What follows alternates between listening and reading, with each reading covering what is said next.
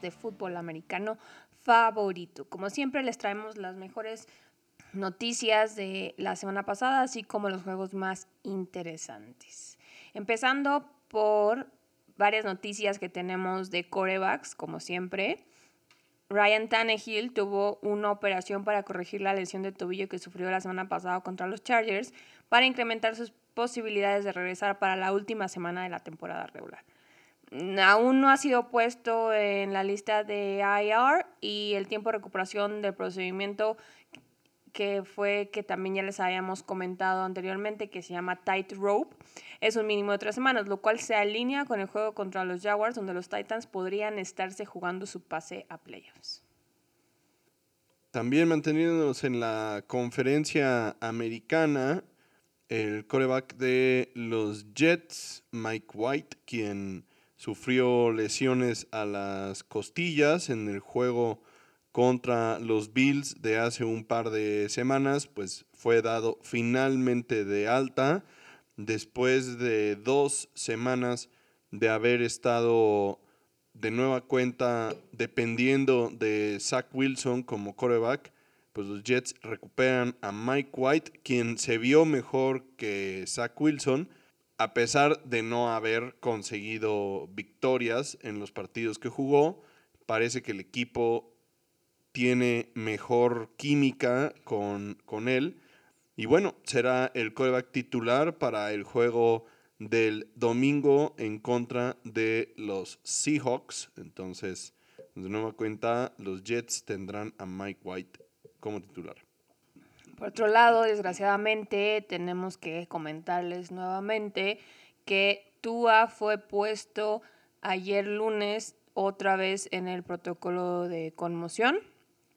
Eh, la liga informó hoy que no dio señales ni tenía síntomas de que eh, tuviera un problema neurológico por lo que necesitaría estar en el protocolo durante el juego del domingo, pero el coach el lunes salió a decir que ya estaba presentando síntomas, ¿no? O sea, aquí la situación es un poco extraña, no, no se sabe bien o por lo menos no hemos escuchado nosotros si fue el resultado de un golpe durante el partido o si lo que sería más grave es que está teniendo secuelas de, la, de los golpes fuertes que, que, ya habíamos discutido al principio de la temporada, ¿no? Entonces, obviamente no, hasta el momento no va a estar disponible para jugar.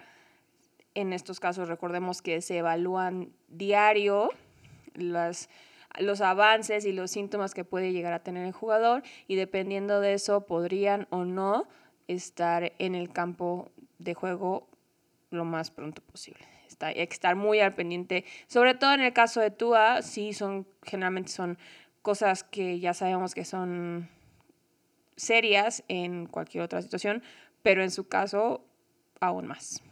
Sí, y lo que se rumora y se dice es que Tua se presentó con los doctores, él mismo, por su voluntad propia, y fue que, dijo que tenía estos síntomas. No fueron los doctores, ni en este caso el tercero independiente, ni nada de esto. O sea, él mismo notó los síntomas y dijo, creo que debo de ir con el doctor, y se presentó para que lo, lo evaluaran y últimamente ingresaran al protocolo de conmociones, cosa que pues habla muy bien de él, de su conciencia respecto a este tipo de lesiones. Por lo menos ahora después de esos sustos grandes que tuvo al principio de la temporada, ¿no? Porque al principio sí lo criticamos mucho a él y a todos los que tenía a su alrededor,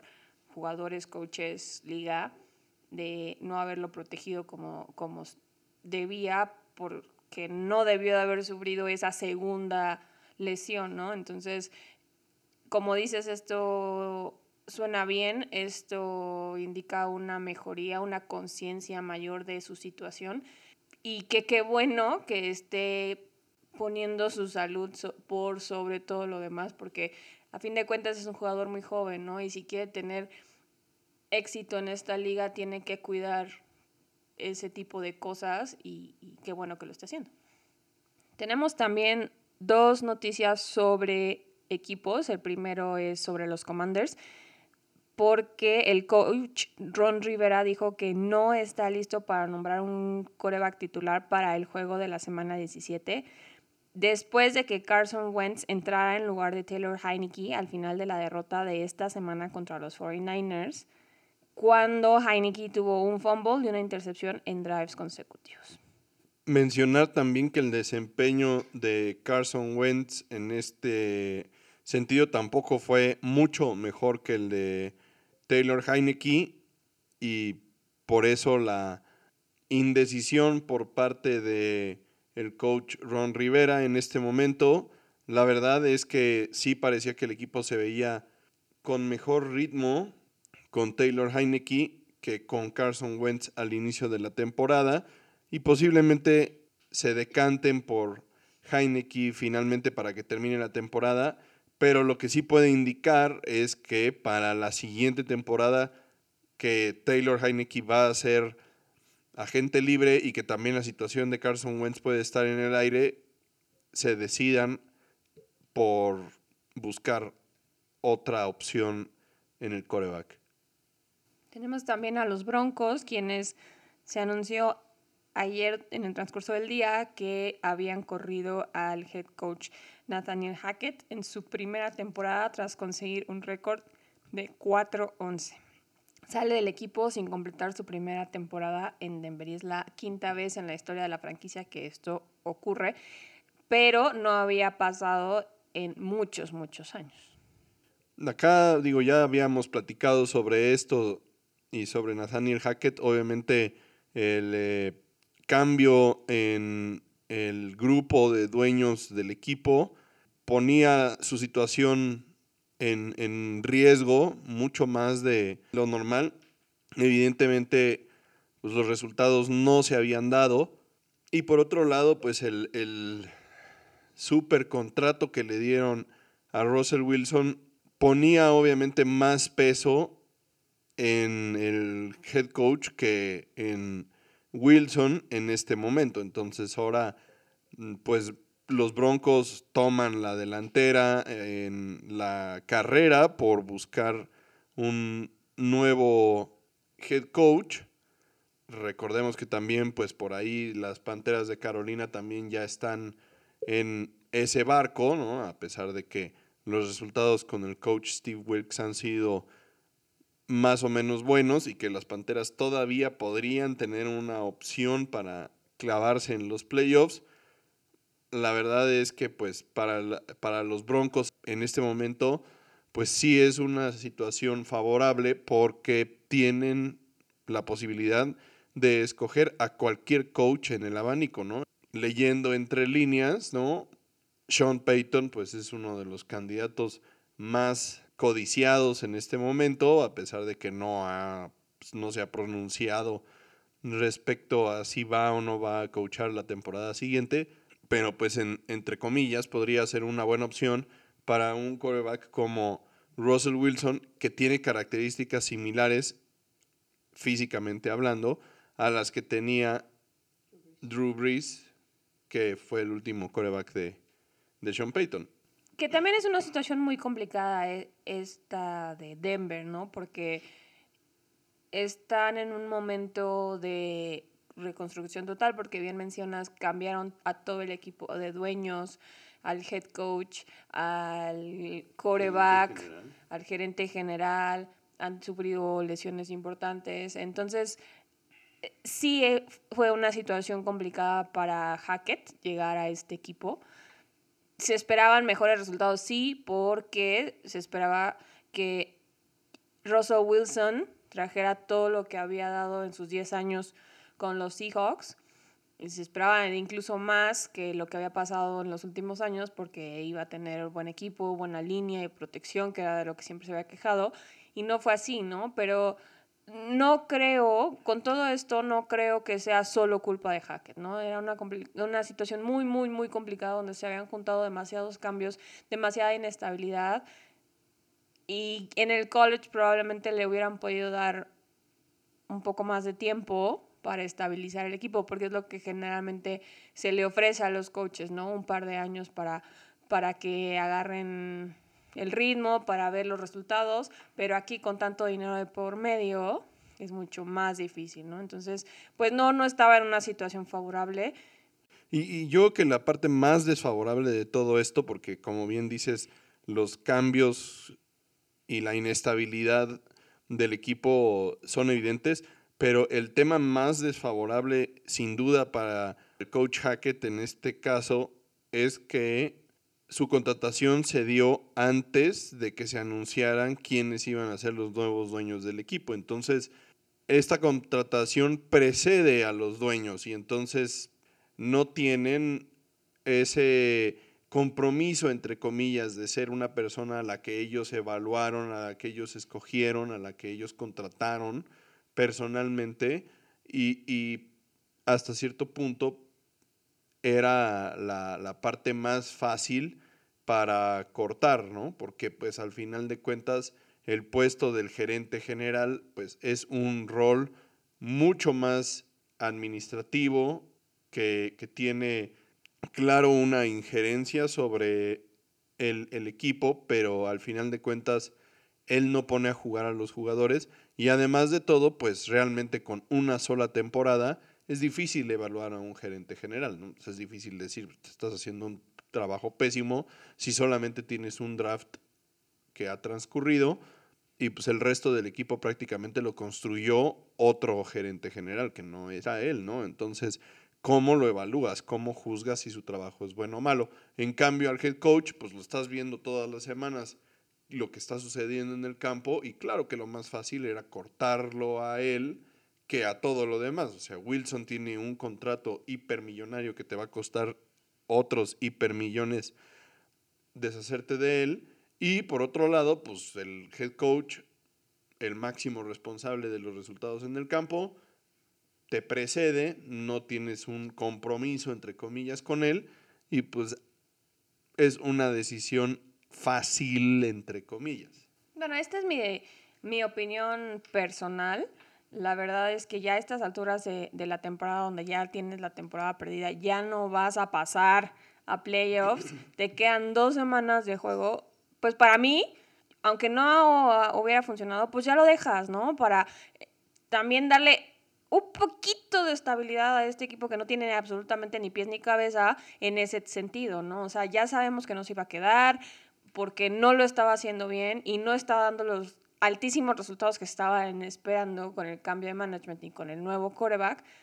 Pero ya a estas alturas, pues ya te esperas al Black Monday, ¿no? O sea, si, si hubiera sido como en el caso de las Panteras, que fue a principio, muy, muy a principio de la temporada, para poderla rescatar, dices, bueno, ok, ¿no? O sea, vamos. O si hubiera sido algo así como lo que pasó con los Raiders, que un escándalo, que no te lo puede, no, no, no puedes estar liando con eso porque es una distracción y porque es una mala imagen, pues dices, vas, pero a estas alturas, pues ya, ya, ya estás ahí, o sea, ya, no vas. si todavía tuvieran chance de pasar a playoffs y de tener, además, esperanzas de mantenerse en los playoffs, dirías, bueno, ok, pues necesitan un cambio en este momento, ¿no? Pero pues la verdad me parece irrelevante en este momento porque, pues, por ejemplo, los Colts están en la misma situación, ¿no? No están haciendo nada, pero no lo van a cambiar ahorita porque ya se va a acabar la temporada y porque ya se tienen que enfocar, ya que se termine y le dan vuelta a la página, pues ya se ponen a enfocar en otras cosas. Pero bueno, esa es mi opinión. Obviamente los Broncos no lo vieron así y además también es muy complicado porque ahora son muchos dueños, ¿no? Y que muchos dueños que se tienen que poner de acuerdo. Eso fue lo que decidieron y, veremos qué pueden conseguir esta, este grupo de dueños junto con el gerente general para sacarle el mayor provecho a un coreback como Russell Wilson. Sí, va a ser muy interesante el, el, tema de quién va a ser el head coach para este equipo. Para contestar hasta cierto punto lo que comentas, o sea, la única razón o el único motivo por el cual podríamos pensar que hicieron este movimiento en este momento es para intentar ganarle tiempo, ganar momento a, a, la contratación de un nuevo coach que posiblemente podría ser Sean Payton.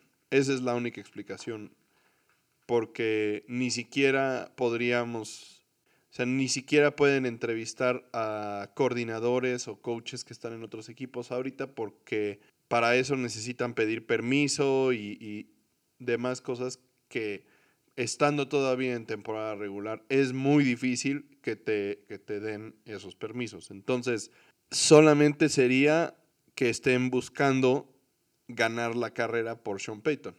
De lo contrario, pues tienes toda la razón. O sea, da lo mismo si lo haces hoy, faltando dos semanas, que si lo haces en Black Monday y simplemente pues le diste la oportunidad de terminar la temporada.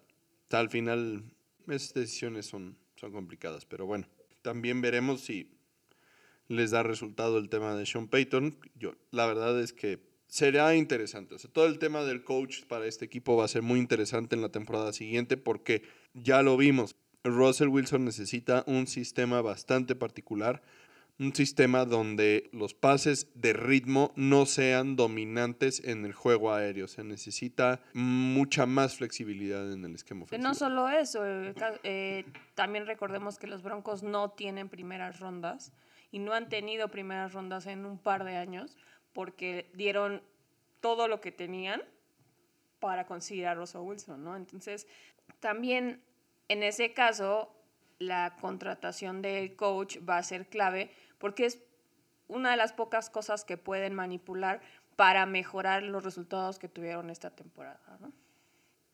Y bueno, en una de las noticias más sorprendentes de esta semana, publicó en sus redes sociales el día de hoy JJ Watt que este partido de lunes por la noche que, se, que jugaron los Cardenales de Arizona en Arizona en contra de Tampa Bay y Tom Brady era su último juego como local, como jugador activo de fútbol americano anunciando así su retiro de la NFL, JJ Watt, uno de los jugadores defensivos más dominantes de la última década y pues que seguramente tendrá un lugar en el Salón de la Fama. Recordemos, JJ Watt inició su carrera en los Tejanos de Houston y la termina en los Cardenales de Arizona. La verdad ha sido verdaderamente un gusto ver a JJ Watt jugar. Ha sido jugador defensivo del año en dos ocasiones, uno de los grandes linieros defensivos con capacidad de convertir sacks y tacleadas detrás de la línea. De hecho, tuvo varias en el juego contra Tampa Bay. Fue bastante dominante y pues hasta cierto punto ya entendemos por qué había una motivación adicional en este partido que no habíamos visto tampoco este nivel de JJ Watt ya en los últimos años. Recordemos que los últimos años que tuvo también en Houston hubo varias lesiones que lo, que lo mantuvieron lejos de los emparrillados en algunos momentos de la temporada. Entonces, pues tampoco es tan sorprendente que se retire ya a los 33 años JJ Watt. Empezamos ahora con el análisis de los juegos más interesantes de la semana 16, empezando por tus vaqueros de toda la vida que se enfrentaban a un rival divisional que estaba en fuego, las Águilas de Filadelfia. Un juego importantísimo para ambos porque con esta con la victoria las Águilas finalmente podían asegurar la división y pues cuéntanos qué fue lo que pasó con tus vaqueros. Sí, la verdad es que parecía que a lo largo de los primeros tres cuartos del partido, los vaqueros no nos iban a dar un buen regalo de Navidad. Recordemos que este fue uno de los partidos que se llevó a cabo el sábado 24 de diciembre y la verdad pues no, no, no se veía mucha luz al final del túnel. Y bueno, parte del tema es que la defensiva de los Vaqueros no ha logrado tener un buen partido en las últimas tres semanas y pues esto es bastante sorprendente. Si consideramos que esta unidad mantuvo al equipo a flote durante las primeras semanas mientras Cooper Rush tomaba las riendas de la ofensiva, mientras Dak Prescott se recuperaba de, la lesión del dedo que, tuvo. Y, pues ahora la defensiva es la que necesita eh, que la rescaten en los últimos juegos de temporada, ¿no? Y, pues la verdad es que está, mm, se está volviendo preocupante este tema. Permitieron 34 puntos en contra de la ofensiva de Filadelfia, que en condiciones normales podríamos pensar, bueno, pues 34 puntos contra esta ofensiva, pues mm, no suena descabellado, pero si pensamos que esta ofensiva estaba liderada por Gardner Minshew, ya no suena tan bien esos 34 puntos. Y la verdad es que hasta el cuarto cuarto pudieron generar un par de jugadas grandes que pues sí definieron el partido, pero en general el desempeño de la defensiva de los Vaqueros no fue bueno. Lo preocupante es que si la defensiva necesita ayuda, en estos momentos la ofensiva no está en condiciones de dársela. Las entregas de balón de Prescott siguen siendo un tema importantísimo, aunque en esta ocasión logró mantenerlos al margen lo suficiente para mantenerse en el juego y aprovechar las entregas de balón que también tuvieron las Águilas de Filadelfia. Y la verdad es que ante la explosividad del juego ofensivo de Filadelfia, tus vaqueros no tuvieron más que meter el acelerador también y obligar a que el juego por pase fuera la primera opción. En, caso, en el caso de Prescott, tuvo 347 yardas en 27 de 35 intentos, con 3 touchdowns y una intercepción. Por otro lado, también es preocupante porque el juego por tierra se vio un poco disminuido de la mano de Siki y Pollard, pero por primera vez en la temporada, porque pues, no, no estamos muy acostumbrados a, esto, Dak Prescott se sumó al juego por tierra. Al juego por tierra y entre los tres tuvieron 115 yardas con un touchdown por parte de Elliott. Sí, y en lo que comentas en, esta, en este momento, pues es importante porque a lo largo de la temporada hemos dicho en repetidas ocasiones que los vaqueros deben de buscar correr el balón, que, que la carrera sea la base de la ofensiva y que sobre eso se desprenda el juego aéreo y de hecho pues hemos visto o en la gran mayoría de los partidos de la temporada desde que regresó Dak Prescott pues este es el primero, si no es que de los pocos juegos en los que Prescott ha tenido más de 300 yardas por pase y, también es uno de los pocos partidos en los que la aportación de Elliott y de Pollard al juego por tierra es de menor a 100 yardas. Entonces cambia un poquito la receta para la victoria, pero obviamente forzado por las condiciones del partido y la explosividad de la ofensiva de las Águilas de Filadelfia, que al final de cuentas, pues si seguían corriendo, no iba a poder mantener el paso, ¿no? Entonces, pues digo, a cierto punto los vaqueros demostraron que tienen esta capacidad, pero definitivamente este no es el juego que hace efectivo a los vaqueros.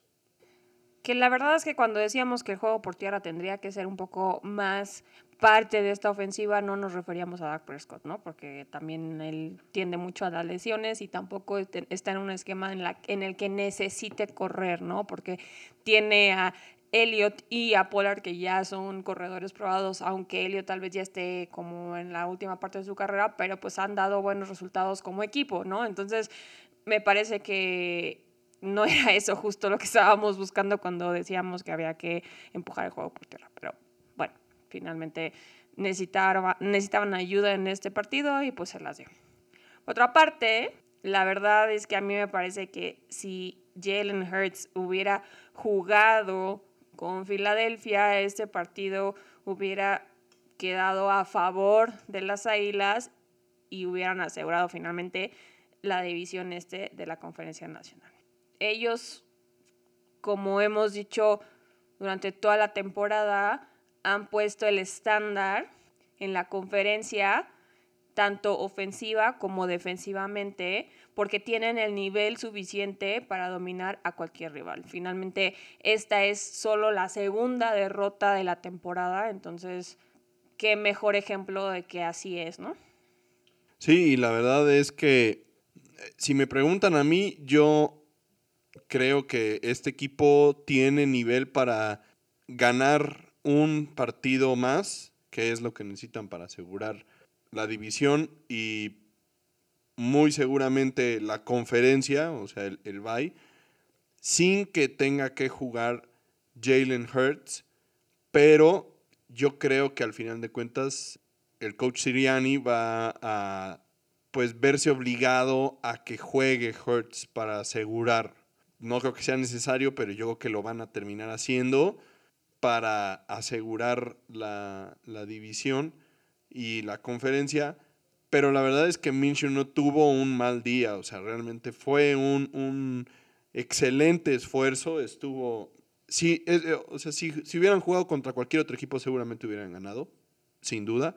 Encontró a Devonta Smith para varios pases importantes, uno hacia la banda que fue impresionante la forma en la que Smith baja los pies para mantenerlos dentro del, del campo y también pues, un touchdown en el que tomaban la ventaja en el cuarto cuarto, pero al final de cuentas pues no fue suficiente. Minshew terminó con 355 yardas por pase en 24 de 40 intentos, que también me parecen muchísimos, considerando que la, las Águilas de Filadelfia son uno de los equipos que mejor juegan por tierra. No sé por qué buscar 40 intentos de pase, pero bueno, eso será también algo que deban de, de evaluar dos touchdowns y dos intercepciones que fueron la clave hacia el final del partido para que los vaqueros consiguieran la diferencia en el marcador que finalmente sería la, lo que decantaría la victoria para el equipo de Dallas. Y pues sí, son dos intercepciones en los últimos dos drives del, del cuarto cuarto difícilmente, reitero, podemos decir que la, que la defensiva de los Vaqueros lo hizo bien, pero al final de cuentas, pues sí, son dos intercepciones que marcaron la diferencia en el partido. Y bueno, si querían pruebas de que los milagros navideños sí son reales, tenemos el resultado del siguiente partido. ¿Y de qué estamos hablando? Del juego entre los Texans y los Titans, donde los Texans consiguen su segunda victoria de la temporada, a diferencia de las Águilas que dijimos que conseguían su segunda derrota, ¿no? En este caso, los Texans se quedan con la victoria 19 a 14. Y yo creo que fue un gran esfuerzo, fue la culminación de, de, este esfuerzo que han estado haciendo en las últimas semanas, porque después de dos semanas de derrotas cerradas, finalmente lograron cerrar bien el juego para, como ya dije, conseguir su segunda victoria de la temporada. Aunque sí tuvieron pequeños errores por aquí y por allá que mantuvieron el juego bastante cerrado, a final de cuentas pudieron completar las jugadas importantes cuando más importaba, logrando sobreponerse a una desventaja 14 a 10 en el cuarto cuarto. Y aquí es importante mencionar que, a diferencia de lo que decíamos la, la semana pasada, que donde el talento hacía la diferencia en los momentos clave, pues esto también es la prueba de, que eso era lo que estaba pasando, ¿no? Porque recordemos que pues ahorita los titanes pues también estaban ahí medio trastabillando con la ausencia de Ryan Tannehill. Sí, la verdad es que recordemos que en los últimos dos partidos en contra de Dallas y en contra de Kansas City, los Tejanos llevaron a ambos equipos a las últimas instancias, o sea, los Vaqueros les ganaron con un tremendo drive en la última serie y los Chiefs tuvieron que irse hasta los tiempos extra para conseguirle la victoria, arrebatarle la victoria a los Tejanos y finalmente pues pudieron aprovecharse de un equipo que no está en su mejor momento, como bien dices, por la lesión de Ryan Tannehill y que también pues no han logrado tampoco a lo largo de toda la temporada, lo hemos dicho ya también, estos Titanes no se ven como el equipo del año pasado que podía simplemente tomar el control del partido a través de Derrick Henry, ¿no? Hablando de los Tejanos, Davis Mills ha batallado toda la temporada para liderar a esta ofensiva que pues ha tenido muchísimas lesiones y que claramente tiene bastantes excepciones de talento. Y pues bueno, este partido no fue la excepción. La diferencia es que en esta ocasión pudo tomar fuerza, echarse el equipo al hombro y armar un muy buen drive que le dio a Houston la ventaja en el, en el marcador hacia el final del partido que ya no dejó ir. Regresando a lo que decía Derek Henry, no hay duda del talento que tiene y de las habilidades y capacidades físicas, pero también es un corredor que debido a las lesiones que ha tenido en las últimas temporadas, como te puede dar un muy, muy buen día, te puede dar un día mediocre, ¿no? Y en este caso fue prácticamente eso lo que pasó porque al no tener a Tannehill dependen 100% de Derek Henry y si Derek Henry tiene un mal día, pues los Titanes también lo tienen y aquí está el reflejo de eso porque Henry tuvo un touchdown de 48 yardas en la primera mitad, pero ese fue prácticamente su único highlight de todo el juego, ya que en múltiples ocasiones fue detenido en o detrás de la línea de scrimmage. Dejando de lado a ese touchdown de 48 yardas, solo consiguió otras 78 yardas en 23 intentos. Esto es demasiado, ¿no? O sea, para, para lo que sabemos que puede correr Henry. Sí, es una línea bastante. Poquito más de 100 yardas es nada, ¿no? Y además, si le sumamos que también el juego por aire estuvo batallando, porque además consiguieron solo 100 yardas por aire, no había mucho para dónde hacerse, ¿no? Sí, y la verdad es que podríamos decir que el highlight del día para Derrick Henry fue el fumble que prácticamente le dio la victoria a los Tejanos casi al final del partido. Cuando estaba intentando conseguir un primero y diez, le dieron un golpe durísimo que de hecho hizo que el balón saliera disparado hacia el lado contrario de donde venía corriendo él Finalmente lo recuperaron los Tejanos y ahí sellaron la victoria. Y como, pues eh, justamente Derrick Henry es un corredor que se caracteriza por tener un buen cuidado de balón y en este caso pues va hilando fumbles porque este fue su cuarto fumble en los últimos tres partidos después de solo haber tenido dos en los primeros 12 partidos de la temporada. Los Titanes simplemente no se ven como un equipo similar al del año pasado que podía tomar el control de un partido simplemente de la mano de Derrick Henry. Puede ser que le haga falta AJ Brown para el, en el juego por pase. Recordemos que lo dejaron ir a las Águilas de Filadelfia. Y pues al final de cuentas los resultados ahí están. Finalmente los jaguares lograron ya pasarlos y ponerse líderes de la división con la victoria que tuvieron el jueves y la derrota de los Titanes el domingo, el sábado. Entonces mm, ya se ve muy complicado el asunto para los Titanes. Otro equipo que también está en una situación complicada, pero que corrió con muchísima suerte esta semana, son los Packers, quienes se enfrentaron a los Dolphins y se quedaron con la victoria 26 a 20. ¿Por qué decimos que tuvieron mucha suerte? Porque su campaña por mantenerse con vida en la carrera de los playoffs sigue adelante por su victoria, pero también por la derrota de los otros tres equipos que tienen enfrente, que son los Gigantes, los Commanders y los Seahawks.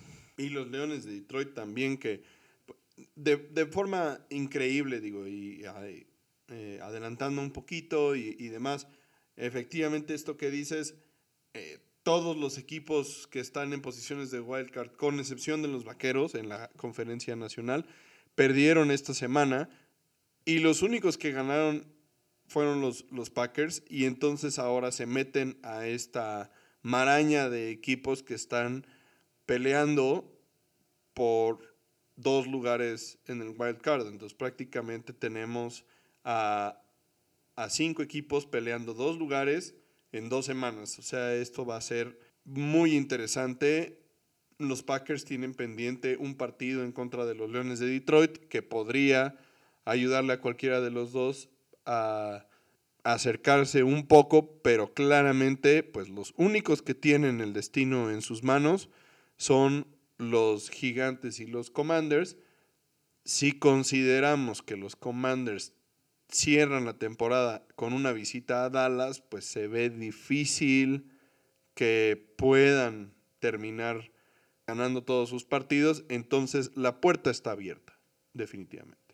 como habíamos mencionado en episodios anteriores, es la temporada donde más equipos siguen peleando por un lugar en playoffs a estas alturas del partido en mucho tiempo, ¿no? Entonces las cosas pues nada más se van a seguir calentando en estas últimas dos semanas. Pero regresando a este juego, la verdad es que fue sorprendente porque, como bien sabemos, Rogers ya no se ve como el jugador al que estábamos acostumbrados y además los delfines parecía que habían finalmente encontrado el ritmo en el juego anterior contra Buffalo. En el caso de Rogers, sí, no es el mismo, pero en estos últimos juegos ha sabido qué hacer para conseguir victorias, ¿no? Y, y, eso es algo que solo consigues con la experiencia, ¿no? Que fue el mismo caso de, de Tom Brady, que si le, se los dejas en las manos, pues, ¿qué van a hacer? Te van a ganar el partido. Y eso fue lo que pasó. Tuvo 238 yardas para 24 de 38 intentos, un touchdown y una intercepción y esta es una línea que se ha vuelto bastante común en esta temporada, pero como bien ya decía, no es algo normal para un Rogers en su punto máximo, pero es lo que hay, ¿no? A fin de cuentas, porque además los Packers están muy aferrados en mantenerlo en el equipo y pues entonces eso van a tener que esperar de su coreback de aquí a que tomen una decisión diferente. Sí, y a diferencia de otras semanas, el juego por tierra tampoco brilló y fue más bien la defensiva la que frustró a Tua durante toda la segunda mitad y se encargó de voltear el momento del partido. Miami en la primera mitad dominó, parecía que se quedarían con la victoria relativamente fácil y una victoria que era importantísima para ellos porque los ponía de vuelta en una posición cómoda para asegurar su lugar en playoffs. Como bien decías, parecía que los delfines finalmente lograban recuperar el nivel que vimos al principio de la temporada en aquel juego contra Buffalo, pero pues en esta ocasión volvimos a ver lo mismo de parte de, de Miami, ¿no? Eh, un juego por tierra completamente desaparecido, no logran balancear a la ofensiva, no logran ayudarle a Tua, la presión, tanto por parte de la defensiva como por parte del equipo mismo, cae completamente en los hombros de Tua y pues claramente no logra salir adelante con esto, ¿no? O sea, hablamos de que no pudieron anotar un solo punto en la segunda mitad del partido. Y, no estamos hablando de que jugaron contra la mejor defensiva de la liga. O sea, Green Bay no es un super equipo defensivo y lograron interceptarle tres veces en la segunda mitad, que fue lo que terminó por darle la victoria a Green Bay. O sea, por eso hablamos de una línea de estadísticas relativamente pobre de, Aaron Rodgers y también de una línea de estadísticas completamente desaparecida de los corredores. O sea, no hicieron prácticamente nada en el partido, pero pues cuando te regalan la bola en tu lado del campo tres veces en la segunda mitad, pues caminando anotas. Entonces, la verdad es que me parece que no han sabido balancear la ofensiva y parecía que ya lo habían logrado en el juego contra Buffalo de la semana anterior con el mal clima y la nieve y todo esto, parecía que finalmente habían logrado entender que el juego por tierra era importante y cómo hacerlo arrancar, y de nueva cuenta desaparecieron. No, y es algo que van a tener que ajustar rápido van a tener que ver cómo corregir si consideramos que es probable que no cuenten con TUA esta semana, por lo que ya comentamos. Tenemos ahora el primer juego de la sección de Rapid Fire que es el juego entre los Rams y los Broncos, donde los Rams les pasaron completamente por encima a estos Broncos que decíamos están muy perdidos en toda esta reestructuración que están sufriendo. ¿Y por qué decimos que les pasaron por encima? Porque el marcador quedó 51 a 14 a favor de los ex campeones del Super Bowl, diría los campeones defensores, pero pues no tienen la más mínima oportunidad de defender su título, ¿no? Pero en este caso se vieron como ese equipo que llegó a ganar el trofeo Lombardi. La verdad es que el marcador y el hecho de que los Rams nunca despejaron, sí resume lo bien que se vieron ofensivamente los Rams de la mano de Maker Bayfield, este, Cam Akers y Tyler Higby. Higby tuvo un juegazo, la verdad. Eh, y la verdad es que por primera vez en la temporada se vieron como aquel equipo, como bien dices, que ganó el Super Bowl. Y eso que no contaron, obviamente, con Matthew Stafford, tampoco con Cooper Cup, quien es claramente el líder ofensivo de, esta, de este equipo. Allen Robinson, que pues fue su agente libre estrella. Y a la defensiva, pues tampoco contaron con Aaron Donald, quien seguramente no jugará más esta temporada y que bueno, además de todo, en toda la temporada pues no tuvo gran, un gran desempeño. Va a ser interesante ver qué es lo que va a suceder con él, siendo que el año pasado estuvo tentado a retirarse después del Super Bowl. Pero bueno, o sea, sin ellos, la verdad, los Rams se vieron extremadamente bien. Y obviamente después de 51 puntos, cuando en teoría lo mejor que tenían los Broncos era la defensiva, pues fue la gota que derramó el vaso para el coach Hackett. Y hablando de la defensiva de los Rams, tampoco se quiso quedar atrás, especialmente con todos los ojos puestos en el matchup entre Bobby Wagner y su ex quarterback Russell Wilson. Era la primera vez que se enfrentarían en contra, ambos con equipos diferentes. La defensiva de los Rams provocó tres intercepciones de Wilson, una de esas de Wagner en el primer cuarto y siete sacks. Dos de esas tres intercepciones fueron en el primer cuarto y se convirtieron en anotaciones de los Rams. Entonces, desde que salieron de los lockers, salieron con todo. Y la verdad es que, pues además, si el tema del cocheo no fuera suficiente, pues también las cosas entre los mismos jugadores del equipo no se ven del todo bien, siendo que en algún momento del partido vimos al coreback suplente Brett Rippin discutir fuertemente con algunos miembros de la línea ofensiva, de plano tuvieron que llegar a separarlos, prácticamente por la paliza que le estaban acomodando a Russell Wilson en el partido. Y tan era evidente la falta de capacidad de la línea ofensiva por proteger a su coreback, que mejor en el cuarto cuarto metieron al Brett Rippen a que también lo agandallaran allá atrás. Y bueno, pues la verdad es que la, situación en general en el equipo en este momento no es buena. Eh, un reto más para el nuevo coach que llegue al equipo, pues va a tener que ser, con, por un lado, como ya habías mencionado, sin jugadores, selecciones de primera ronda en el draft, intentar fortalecer esta línea ofensiva que claramente no ha podido proteger a Russell Wilson, que fue el motivo principal por el cual se fue de Seattle. Y por otro lado, intentar construir una mejor cultura y relación dentro del equipo, porque en este momento las cosas no están pues muy amables, la verdad. Por otro lado, tenemos el juego entre los Bucks y los Guards, que ya habíamos medio mencionado por la, el retiro de JJ Watt, pero como bien decías, si este fue el último juego como local de JJ Watt, lo dio todo.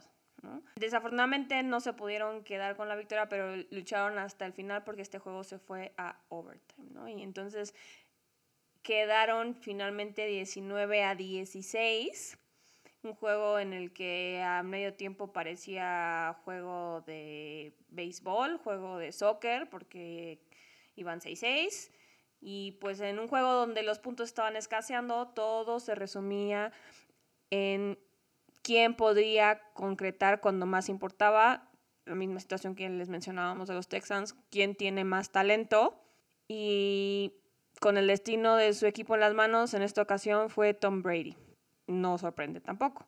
El GOAT finalmente despertó cuando los Cards habían conseguido una ventaja de 10 puntos en el último cuarto. Sí, y parecía que, que, pues como disco rayado, ya hemos platicado esto en alguna otra ocasión, le dieron la oportunidad al final del partido a Tom Brady de empatar y también de ganar en el tiempo extra. Y pues Tom Brady no decepcionó. Yo honestamente, si me preguntan, como aficionado a los Vaqueros, que seguramente tendrán que visitar a un equipo de la división sur de la Conferencia Nacional en, el primer, en la primera ronda de playoffs, me, me preguntan a mí en este momento, mil veces prefiero ver a los Santos o a las Panteras de Carolina que a estos Bucaneros de Tampa Bay que tienen a Tom Brady como su coreback. No quiero ver a Tom Brady en, el, en los playoffs porque a pesar de que están jugando basura, porque eso es lo que están jugando, estos Bucaneros son un equipo terrible, terrible, terrible, pero el simple hecho de tener a Tom Brady ahí ya te da una ventaja grandísima. Tom Brady sabe hacer las jugadas grandes cuando las necesita hacer y eso es algo que pocos corebacks saben y pueden hacer. Y la verdad es que, pues hasta ahorita es lo que tiene a los Bucaneros de Tampa Bay todavía como líderes de la División Sur, porque de haber perdido en este juego contra Arizona, estaban muy, muy cerca de haber echado a la basura la temporada y simplemente por, ahora sí que por un pelo de rana calva, lograron mantener la temporada a flote y fue simplemente por la habilidad y la experiencia que tiene Tom Brady. Por el lado de los Cards, parecía que Max Orley sería el segundo coreback en ganarle a Brady en su debut, pero un error costoso acabó con sus esperanzas cuando cerca de la zona de gol de campo le intentó regresar el balón a Keontae Ingram, quien no lo pudo asegurar, convirtiéndose en un fumble que Tampa Bay recuperó para empatar empatar el partido. Y también en el overtime, pues cometieron el error de dejar ir la ventaja de tener la bola primero, consiguiendo solo un primero y diez y regresándole el balón, como dices a Brady, con demasiado tiempo en el reloj para poner a su equipo en posición de patear el gol de campo de la victoria.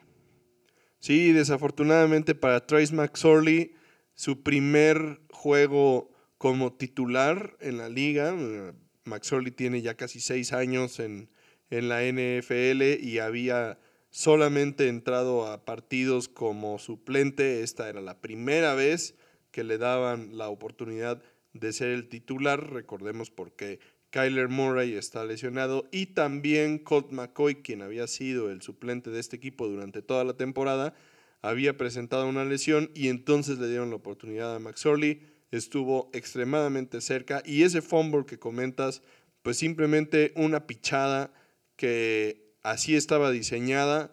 Él la pone un poco atrasada, le pega en las manos a Keontae Ingram, que no pudo asegurar el balón. Al final de cuentas, me parece a mí más culpa del corredor que del coreback en esta, en esta ocasión, puesto que la entrega pues no la hace de mano a mano, como normalmente en una carrera. Y la verdad es que el balón sí le pega en las manos a Keontae Ingram, que no puede asegurarlo. Y finalmente los bucaneros terminan por recuperarla y de ahí, bueno, la historia se cuenta sola. Tom Brady hizo la magia. Como mención honorífica tenemos el juego entre los Steelers y los Raiders porque recordemos que esta semana, bueno, el fin de semana pasado se conmemoraban los 50 años de la Immaculate Reception, aquella jugada que marcó. a los Steelers en el mapa. Sí, marcó la historia de los Steelers y la historia de la liga. De hecho, si llegan al aeropuerto de Pittsburgh, tienen ahí una estatua, de, Franco Harris. De Franco Harris, que además falleció días antes del aniversario de esa jugada tan reconocida. Sí, la verdad es que en este partido en el que se enfrentaban estas dos franquicias históricas, el partido no dio mucho de qué hablar, con excepción de que los Raiders volvieron a perder un partido que lideraban en el cuarto cuarto. Los Steelers pues lograron sacar la casta al final del partido. Kenny Pickett encontró a Pickens para ganar el partido y mantener con vida sus esperanzas de meterse a playoffs y por otro lado enterrar completamente las esperanzas de los Raiders para llegar a playoffs. Un momento histórico al recordar a la Immaculate Reception y también para conmemorar y celebrar la vida de Franco Harris, jugador y corredor histórico de los Steelers, quien como bien comentas, lamentablemente falleció días antes de lo que estaba planeado para hacer una gran celebración de la jugada icónica que marcó también su carrera. Por su parte, los Raiders dejan nuevamente ir un juego en el último cuarto, algo a lo que ya nos están acostumbrando porque no han podido encontrar la receta para cerrar bien los partidos. La verdad es que la defensiva que tenía toda la pinta de ser una defensiva muy dominante, pierde el ritmo completamente en la segunda mitad de los partidos, teniendo muy mala comunicación entre ellos y entonces dejando ir juegos como estos, los cuales tendrían que en teoría haber ganado porque pues esta victoria era poco esperada en Pittsburgh. Pero bueno, a fin de cuentas esa es la realidad de este equipo en, en este momento y pues le está dando al head coach en su primera temporada una temporada perdedora. Sí, y, desafortunadamente también eh, empiezan los rumores y el ruido alrededor de la estabilidad de Derek Carr como coreback titular de este equipo. Y va a ser muy interesante la offseason para varios equipos, ¿no? Hay, hay, varias opciones. Está Baker Mayfield, está Tom Brady, estará Jimmy Garoppolo. ¿Qué van a hacer los Commanders con sus corebacks? ¿Qué sucederá con la situación de corebacks también en Tampa Bay? ¿Qué va a suceder con Lamar Jackson? Muchas, muchas variables que están por moverse. ¿Qué van a hacer los Santos de Nueva Orleans? Con su posición de coreback. También Andy Dalton es agente libre la temporada siguiente. Muchísimas decisiones, muchísimos corebacks que se van a estar moviendo y desafortunadamente para Derek Carr pues no termina de afianzarse como pues el coreback franquicia de, de los Raiders tiene muchos altibajos, la verdad, momentos de brillantez tremenda, y pues tal vez él no es el responsable de, estas derrotas tan, tan inexplicables, pero pues al final de cuentas como coreback siempre terminan señalados. Y bueno, para empezar a cerrar este episodio, los juegos relevantes de la penúltima semana de la temporada regular de la NFL serían el juego entre los Bears y los Lions en Detroit unos Bears que de repente usan muy bien a Justin Fields y se ve que finalmente están encontrando el ritmo y otros días dejan mucho que desear y unos Lions que también iban a la alza pero que han bajado el paso y le han quitado un poco el pie del acelerador pero pues que a fin de cuentas es un juego en el que todo puede pasar. Por otro lado, tenemos también el juego adicional entre los Dolphins y los Patriotas en Nueva Inglaterra. Otra vez les va a tocar frío a los Delfines. Y aunque no es un juego al que están acostumbrados con Tom Brady, es un juego que por ser divisional se les podría complicar muchísimo. Igualmente, otro juego divisional que será jugado en condiciones polares tenemos el partido entre los vikingos y los Packers y también el clásico moderno entre los Steelers y los Ravens, quienes pues, están jugando su pase a los playoffs, ambos equipos. Y por último, el partido estelar de esta semana, un juego que podría definir de buenas a primeras el liderato de la conferencia americana. Hablamos del partido entre los Bills y los Bengals en Cincinnati. De ganar los Bills podrían asegurar la conferencia americana. De ganar los Bengals abren la puerta para que los Chiefs lograran esa primera posición y el bye en la primera semana de playoffs. No, y es un juego además que podría definir muchísimas cosas para los playoffs, ¿no? Y, y cómo pintarían la segunda parte de los playoffs y el Super Bowl. Y bueno, por último vamos a la carrera, los playoffs, la playoff picture de la semana 16 de la NFL. Ya tenemos bastante claridad, pero todavía hay movimientos que se pueden dar, como ya platicamos sobre el partido de los Bills y los Bengals. Pero bueno, iniciando con la conferencia americana, en este momento tenemos a los Bills todavía en primer lugar, seguido de los Chiefs, los Bengals. Estos tres equipos ya están calificados, aunque los Bengals aún no definen, exactamente, aseguran la división, pero ya tienen asegurado su lugar en los playoffs. Los Bills y los Chiefs ya tienen asegurada su división. Todavía como último campeón divisional tenemos en este momento a los Jaguares de Jacksonville, quien como ya habíamos comentado, brincaron a los Titanes de Tennessee, pero todavía no tienen asegurado su lugar en playoffs. Después, en los lugares de comodines, tenemos a los Ravens, quien aún no asegura lugar. Los Chargers, con su victoria del día de ayer, aseguran su lugar en los playoffs. Y como último calificado en este momento tenemos a los Delfines de Miami con récord de 8 y 7, aún con posibilidad de quedar fuera, porque en la categoría de rondando tenemos a los Pats, a los Jets, a los Titans y a los Steelers, todos con récord de 7 ganados y 8 perdidos, o sea que están a un juego de diferencia de los Delfines de Miami y obviamente con lo que suceda en estas últimas dos semanas, cualquiera de estos equipos podrían meterse o podrían salir de esta última posición de wildcards. Y en el caso de la conferencia nacional tenemos hasta el momento en primer lugar a las Águilas, que recordemos todavía no se han quedado con la división a los Vikings, a los 49ers y a los Bucks. Los 49ers ya tienen la división, los Bucks siguen peleando por quedarse con la división. Recordemos que es la peor división de la liga en este momento.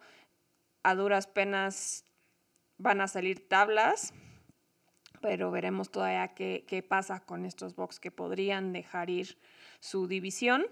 Y ya en comodines, hasta este momento tenemos ya con un lugar asegurado a los Cowboys, seguidos de los Giants y los Commanders, que todavía está en duda su participación. Porque rondando tenemos a los Seahawks, los Lions y los Packers, todos con récord de 7-8. En el caso de los Commanders, ellos tienen una diferencia por el juego empatado, entonces su récord es de 7-7-1, que es lo que los está manteniendo ahorita en es el lugar del, comodín, pero todavía todo puede pasar en estas últimas dos semanas. Sí, y bueno, tenemos a las Águilas de Filadelfia, a los Vikingos, a los 49ers y a los Cowboys, todos con un lugar ya asegurado en los playoffs. Los Bucks, como bien mencionas, aún pueden perder la división con las Panteras o con los Santos. Ninguno de ellos está metido en la conversación por los lugares de comodines, así es que o ganan la división o se quedan fuera, cualquiera de los tres equipos, pero la verdad es que en esta conferencia las cosas están al rojo vivo. Cualquiera de los cinco equipos podría meterse a los playoffs, obviamente dependiendo de los resultados, pero esto podría ser un final de antología eh, porque todo puede suceder. Hay equipos que juegan entre ellos en las últimas semanas, juegos un poco más fáciles, juegos bastante complicados, entonces no se despeguen de lo que va a suceder en la semana 17 y 18 de la NFL, porque esto está por terminar, pero está todavía lejos de definirse. Entonces, hay muchas emociones aún por delante y nosotros estaremos aquí para traerles lo mejor del final de la NFL esta temporada de 2022 que ha sido extremadamente emocionante. Esperamos hayan tenido una muy bonita Navidad en compañía de todos sus seres queridos y disfrutando del fútbol americano.